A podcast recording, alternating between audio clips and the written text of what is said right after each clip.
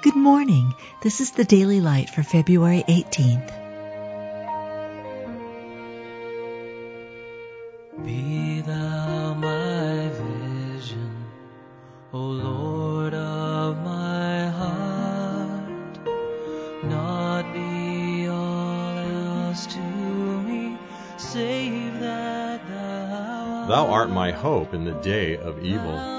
There be many that say, Who will show us any good? Lord, lift thou up the light of thy countenance upon us. I will sing of thy power, yea, I will sing aloud of thy mercy in the morning.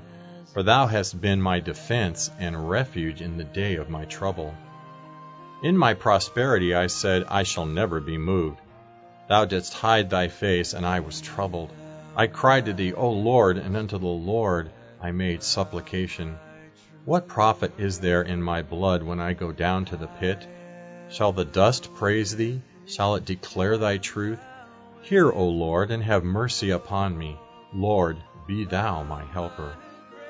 For a small moment have I forsaken thee, but with great mercies will I gather thee. In a little wrath I hid my face from thee for a moment, but with everlasting kindness will I have mercy on thee, saith the Lord thy Redeemer. Sorrow shall be turned into joy. Weeping may endure for a night, but joy cometh in the morning. You've just been listening to the Daily Light, a daily morning and evening devotional of Scripture compiled by Samuel Bagster and published in 1825. my victory won. May I reach heaven's joy so bright, heaven's sun.